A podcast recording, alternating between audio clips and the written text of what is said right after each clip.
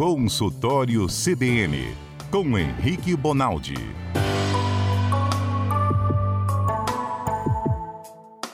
Chegou a hora do médico, hein, doutor Henrique Bonaldi? Você aproveita para tirar sua dúvida. O consultório está aberto aqui no CBN Cotidiano. Eu digo consultório assim de maneira metafórica, é claro que ele não vai trazer nenhum diagnóstico preciso, não é bem uma consulta, mas é informação. E doutor Henrique explica com um didatismo e com uma paciência que ajuda todo mundo, uma prestação de serviço.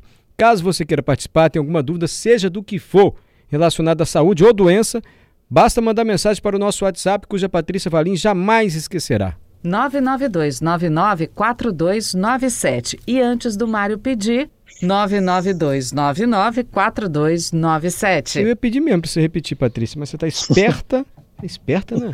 Ela é a voz mais bonita de toda a CBN, sabia? Toda a CBN. O pessoal de São Paulo, Minas, tem Minas, CBN tem Minas? Tem, Rio tá com nada, gente. Ninguém ganha da voz Patrícia da Patrícia. Valim. E eles ficam se achando lá, "Ah, não conhece Patrícia, né? Ainda bem que eles não nos ouvem. Não nos ouvem Doutor Henrique, o senhor tá aí? Tô aqui, bom dia, bom Adalberto dia. ele fica esculachando a direção mundo. da CBN em São Paulo. Você ouviu isso aqui? Já pensou se eles Eu estão ouvi, ouvindo? Eu vi, só Adalberto, você é um Não, cara eu que um não, não Eu- faz essas coisas. Não, ele é o diretor, eu só obedeço ordens. Ô, doutor Henrique, ficaram várias dúvidas de ouvintes aqui da semana passada. Mas antes, eu explico para esse negócio da mão do rei, que a gente ficou intrigado e foi comentário na internet. Gordinha a mão do rei, você viu? Os dedos dele são inchados. Por que, que algumas É. pessoas têm a parte do, parte do corpo inchadas assim, doutor?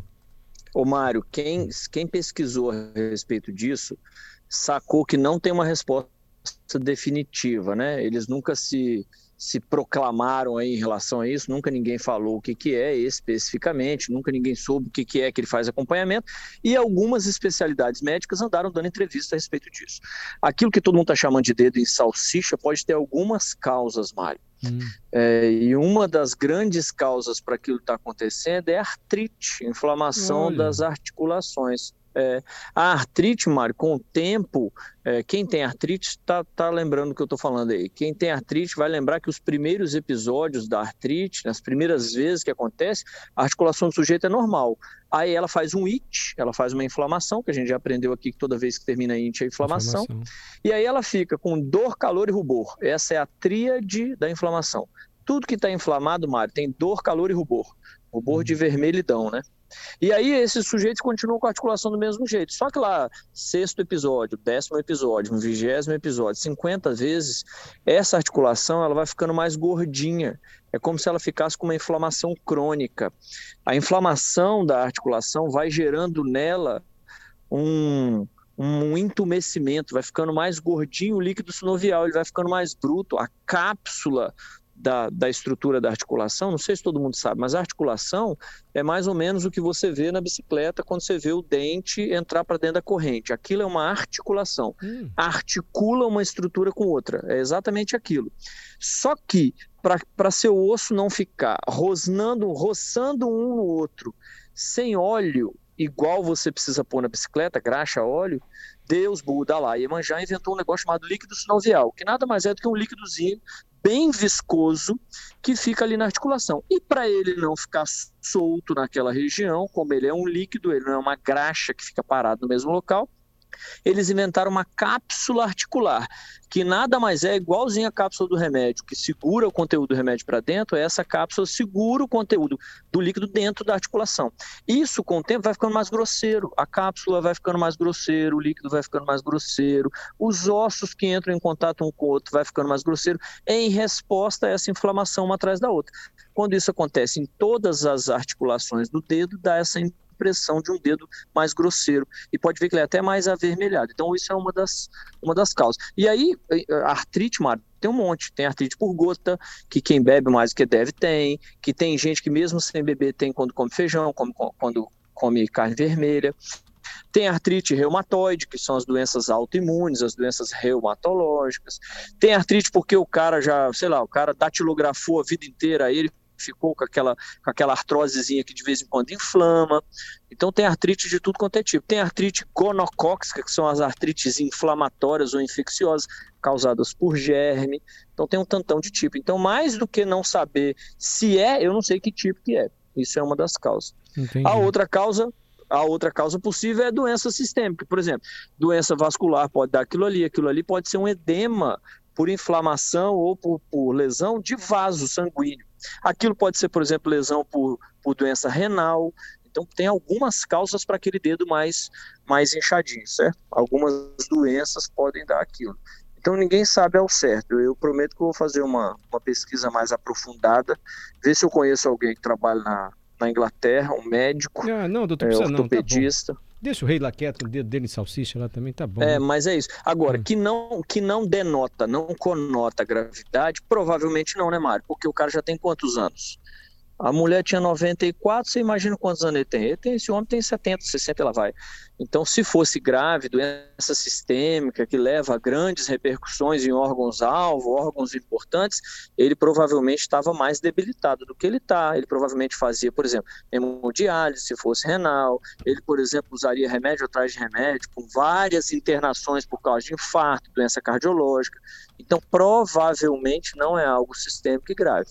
Deve ser algo local mesmo. Entendi. Tá chegando um monte de perguntas aqui. Tem as perguntas da semana passada. Eu vou tentar fazer por ordem cronológica, porque para dar preferência ao pessoal da semana passada. Mas antes, esse negócio de inchaço, por que quando o sujeito bebe muita cachaça, todo mundo fala, ó, o pé inchado, vai ficar com o pé inchado, tanta bebida? Tem relação isso? Tem relação, presta atenção. Tem dois grandes motivos para o cara ter pé inchado. Três grandes, vamos considerar assim. O primeiro grande motivo é que o álcool em demasia, o álcool mais do que deve, Mário, ele dá cardiomiopatia alcoólica. O que, que é isso? Cardio de ser no coração, mio de ser no músculo e patia de ser doença. Então, doença do músculo do coração, por álcool. O Hum. álcool é capaz de deixar seu coração igual a moringa. Sim, é uma das grandes causas de doença grave no coração em determinada faixa etária, num contexto social é, é, desabonado aí, né? Mas É, por que a infelizmente, quem mais Moringa que na toma água. Por que o coração ficou uma moringa? Isso, porque Ah. é porque fica igualzinho. Se você olhar, se você olhar no raio-x, quem está em casa aí que pode acessar o Google, coloca assim coração e moringa. Vocês vão ver que vai aparecer imagens de raio-x com coração igualzinho a moringa. O coração fica tão grande, Mário, tão disforme que ele fica mais ou menos como uma moringa. Olha. E esse coração é um coração insuficiente, é um coração doente, e doença grave. Então, um dos motivos para o cara ter inchaço é porque, como ele tem um coração muito ruim, ele não consegue fazer o, o- o sangue circular no corpo dele todo. E aí, pela ação da gravidade, onde é que esse sangue para? No Nas pé. pernas. Hum. Isso isso aí, um dos motivos é esse. Olha, um então, outro grande motivo é entendi. gota. Desculpa, doutor, deixa eu ver se eu entendi então. A pessoa bebe demais, isso afeta o coração, o coração fica nesse formato de moringa, não funciona muito bem, e aí a consequência é o pé inchado, é isso?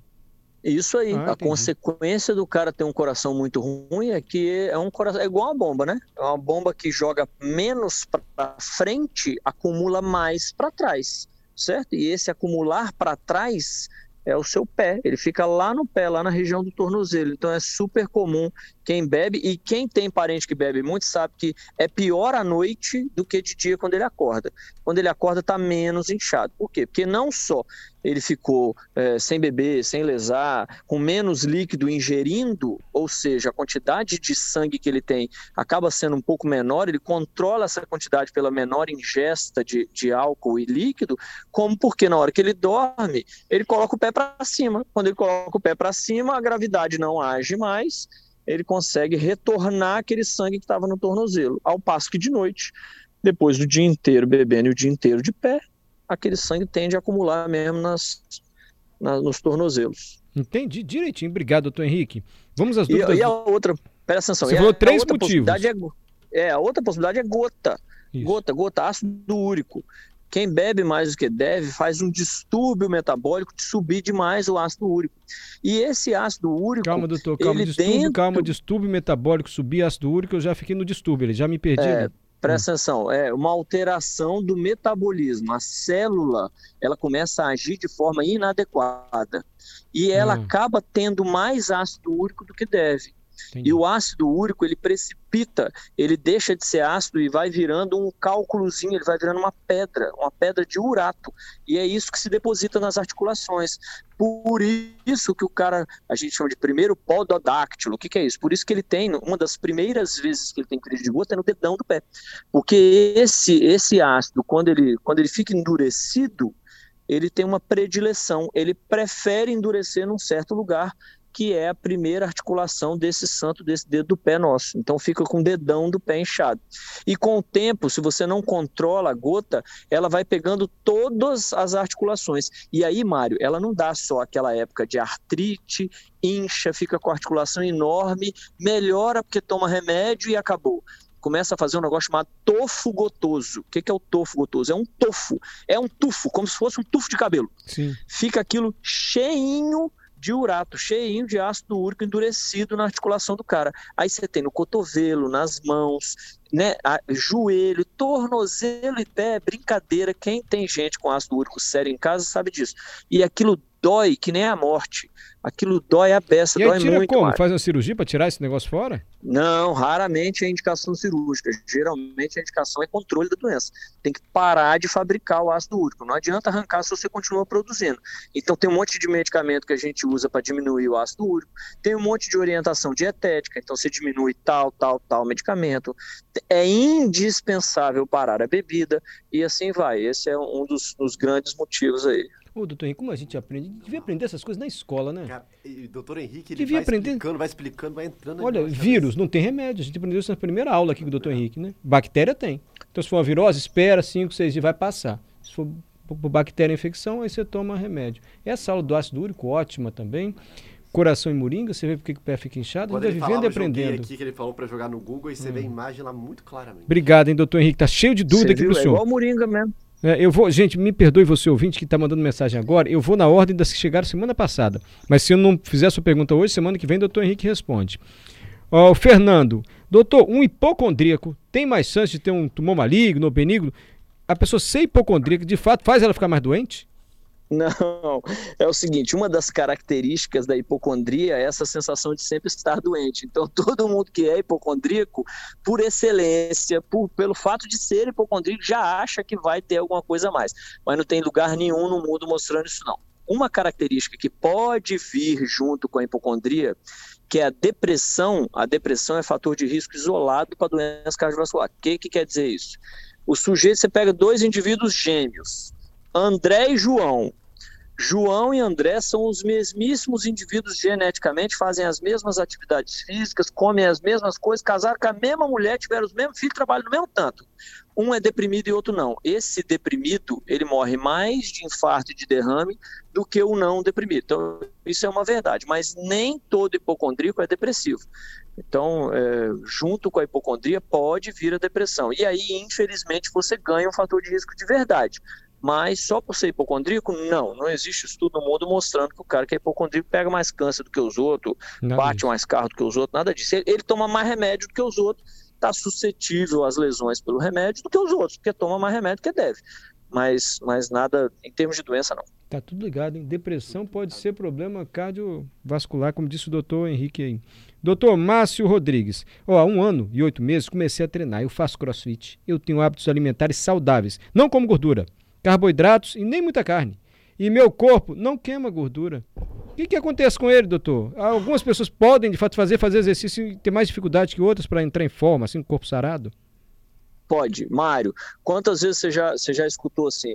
Fulano de tal estudou três meses, passou no concurso federal de nananã. E quantas Várias vezes você escutou assim? Fulano de tal estudou oito anos e não passou. Então, assim, gente, Buda, Deus, Jesus, Alá, Iemanjá, sei lá quem nos criou, nos criou com mais aptidão para algumas coisas do que com outras.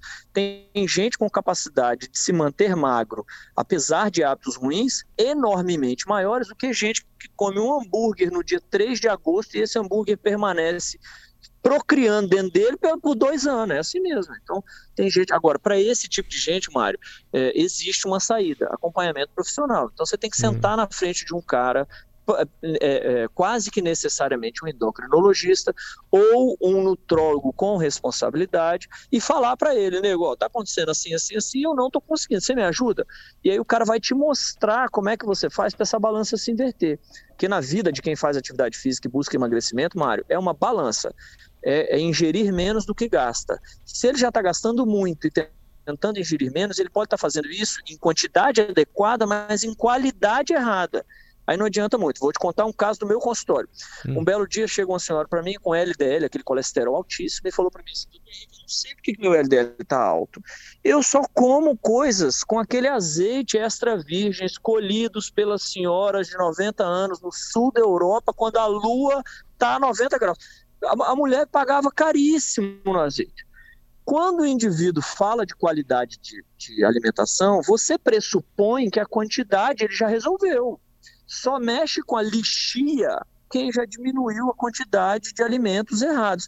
Só que sem querer eu perguntei para ela, porque não é hábito. Eu estou sendo sincero, o cara está fazendo esse uso desse azeite, blá blá blá, ele deve saber o que está fazendo. Aí eu falei, mas o que, que a senhora está comendo? Ela falou assim: ah, eu frito meus quatro pastel todo dia. Aí não adianta. e bota o Mário? cara. Não adianta nada. Ela estava achando que ela estava bombando, que ela está com azeite X, e ela come quatro pastéis fritos todo dia. Não adianta. Você pode fazer, entendeu? Pode vir Entendi. Jesus com azeite novo, meu Cristo. A quantidade estava errada. Então, é um caso oposto ao caso do nosso amigo aí. Sim. Mas, gente, tá com dificuldade, procura um profissional. Sabe por quê, Mário? Porque Hum. senão desanima e fala assim: ah, não adianta, não adianta, eu já tentei. Não, não faz isso não, meu filho. Você não fez 10 anos de medicina que o cara fez lá, estudou, sabe as linhas do metabolismo, o trem, o ciclo de Krebs. Deixa o homem responder para você. É melhor do que você ficar em casa achando que não dá certo. Viu, Márcio? Procura um especialista aí, Márcio. Talvez um endócrino para ajudá-lo. Ele tá fazendo exercício, tá? Ele tirou até o carboidrato. Aquele pão caseiro que a gente comeu ontem não tá comendo mais. Nossa. Doutor comendo pão caseiro não tem aqui. Isso tinha que estar aqui, viu?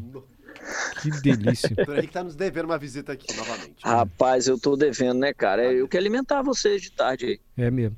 É por isso que a gente tá com colesterol alto. Doutor. Traz pastel quando você vier. Traz pastel. Doutor Henrique, Jailson Menegal.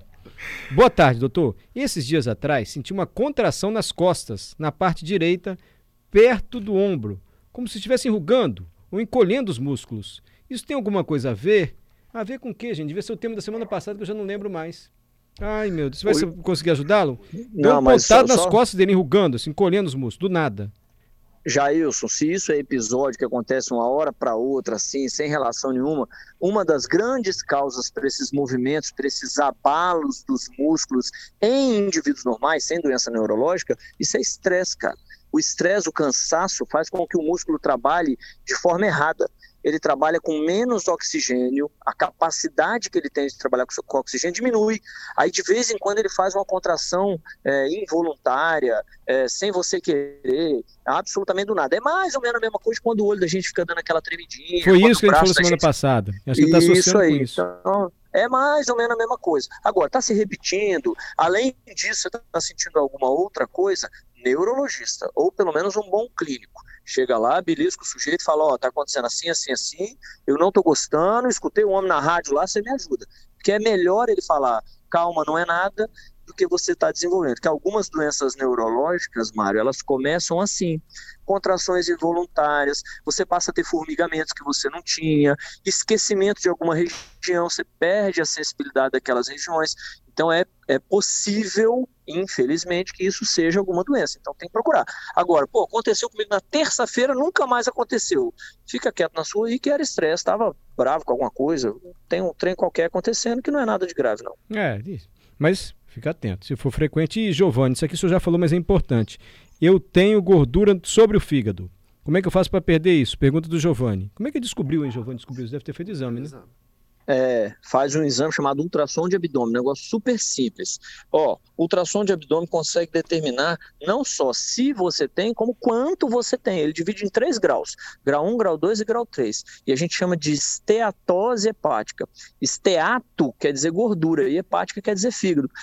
Então você tem gordura no fígado. E a gente conversou isso na semana passada na retrasada, mostrando que assim, o indivíduo que tem esteatose hepática, ele quase que necessariamente tem pelo menos maus hábitos, uma condição genética desfavorável, ou seja, herdou do pai e da mãe um colesterol mais alto do que deve, e infelizmente ele deve estar queimando menos.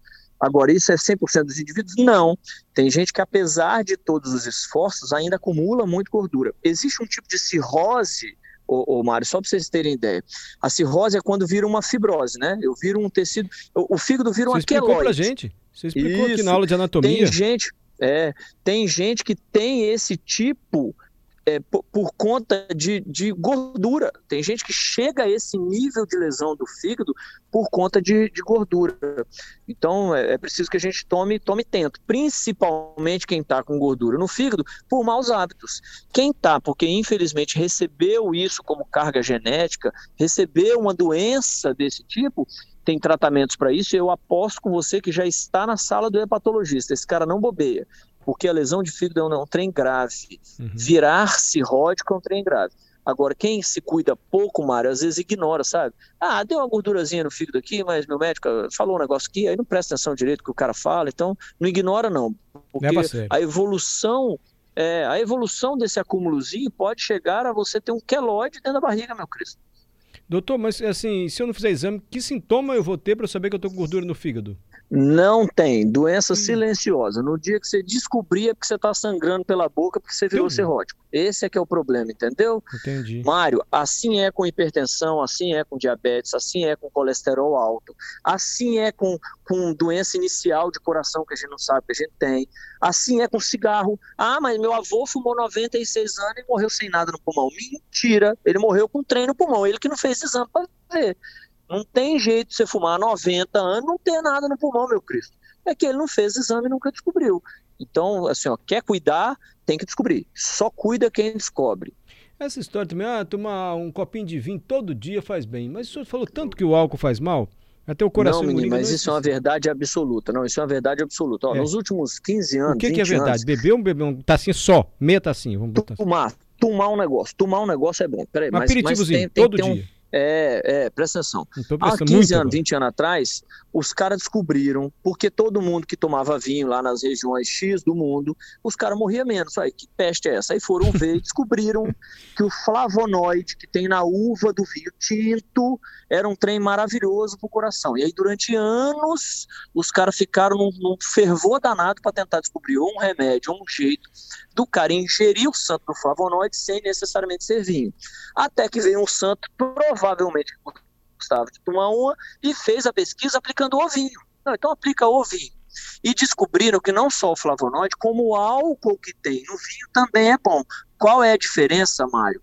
Do álcool que lesa o coração para o álcool que faz bem é a quantidade. Igualzinho todo mundo sempre falou, entre o remédio e o veneno, que faz diferença é a quantidade. É isso mesmo. O cara que falava isso há 400 anos atrás, ele acertou. Então, hoje, para homens, é mais ou menos 170, 180 ml para um cara de 70, 80 quilos. E para as mulheres é um pouco menos, porque a mulher tem capacidade de degradar esse álcool menor do que o homem tem. Então, para a mulher é algo em torno de 80 a 100 ml. Então, e, e o uso, Mário, precisa ser diário. Você não pode acumular. Então eu vou juntar 364 dias e tomar no Réveillon. Não adiantou nada. Você vai fazer lesão de fígado, lesão de um monte de coisa, não vai adiantar. Então é diariamente. É, mas, é, é o que eles você... chamam de meio cálice. É porque meio cálice dá 150 ml. Então é, é, é, mais ou menos isso. Meia tacinha, já é pouquinho, né? É, é, é de meia taça. Mas o álcool não vai pro fígado lá, não pode dar cirrose, mas esse pouquinho passa, isso aí passa. Exatamente. Seu fígado foi criado para metabolizar o álcool. Não se preocupe com isso. Ele não dá conta é quando você joga álcool mais do que deve. É a mesma coisa do pâncreas. Seu pâncreas foi criado para você comer brigadeiro. Não se preocupe. Agora, se você acordar de manhã e dormir por 20 anos comendo 19 brigadeiros por dia, seu pâncreas não vai aguentar o tranco, pô. Entendi. Ah, doutor, chegaram perguntas. Eu vou ler para o senhor se preparando para a semana que vem, pode ser? Sem problema. Desculpa, gente, não vai dar tempo, só falta um minuto, mas já vou deixar no ar aqui as perguntas. Guto Cowboy, nosso companheiro de sempre. Minha esposa, sábado, Catiúcia, amanheceu com a garganta inflamada. Do nada. Do nada. Ela falou, pergunta lá na rádio. Eu falei, eu vou perguntar, Catiúcia, espera. E, sério, ele escreveu, ele está perguntando. Por que a garganta inflama do nada se eu não machuquei a garganta? Guto Calboy, eu como não sou médico, mas sou aluno do doutor Henrique, vou explicar. Olha só.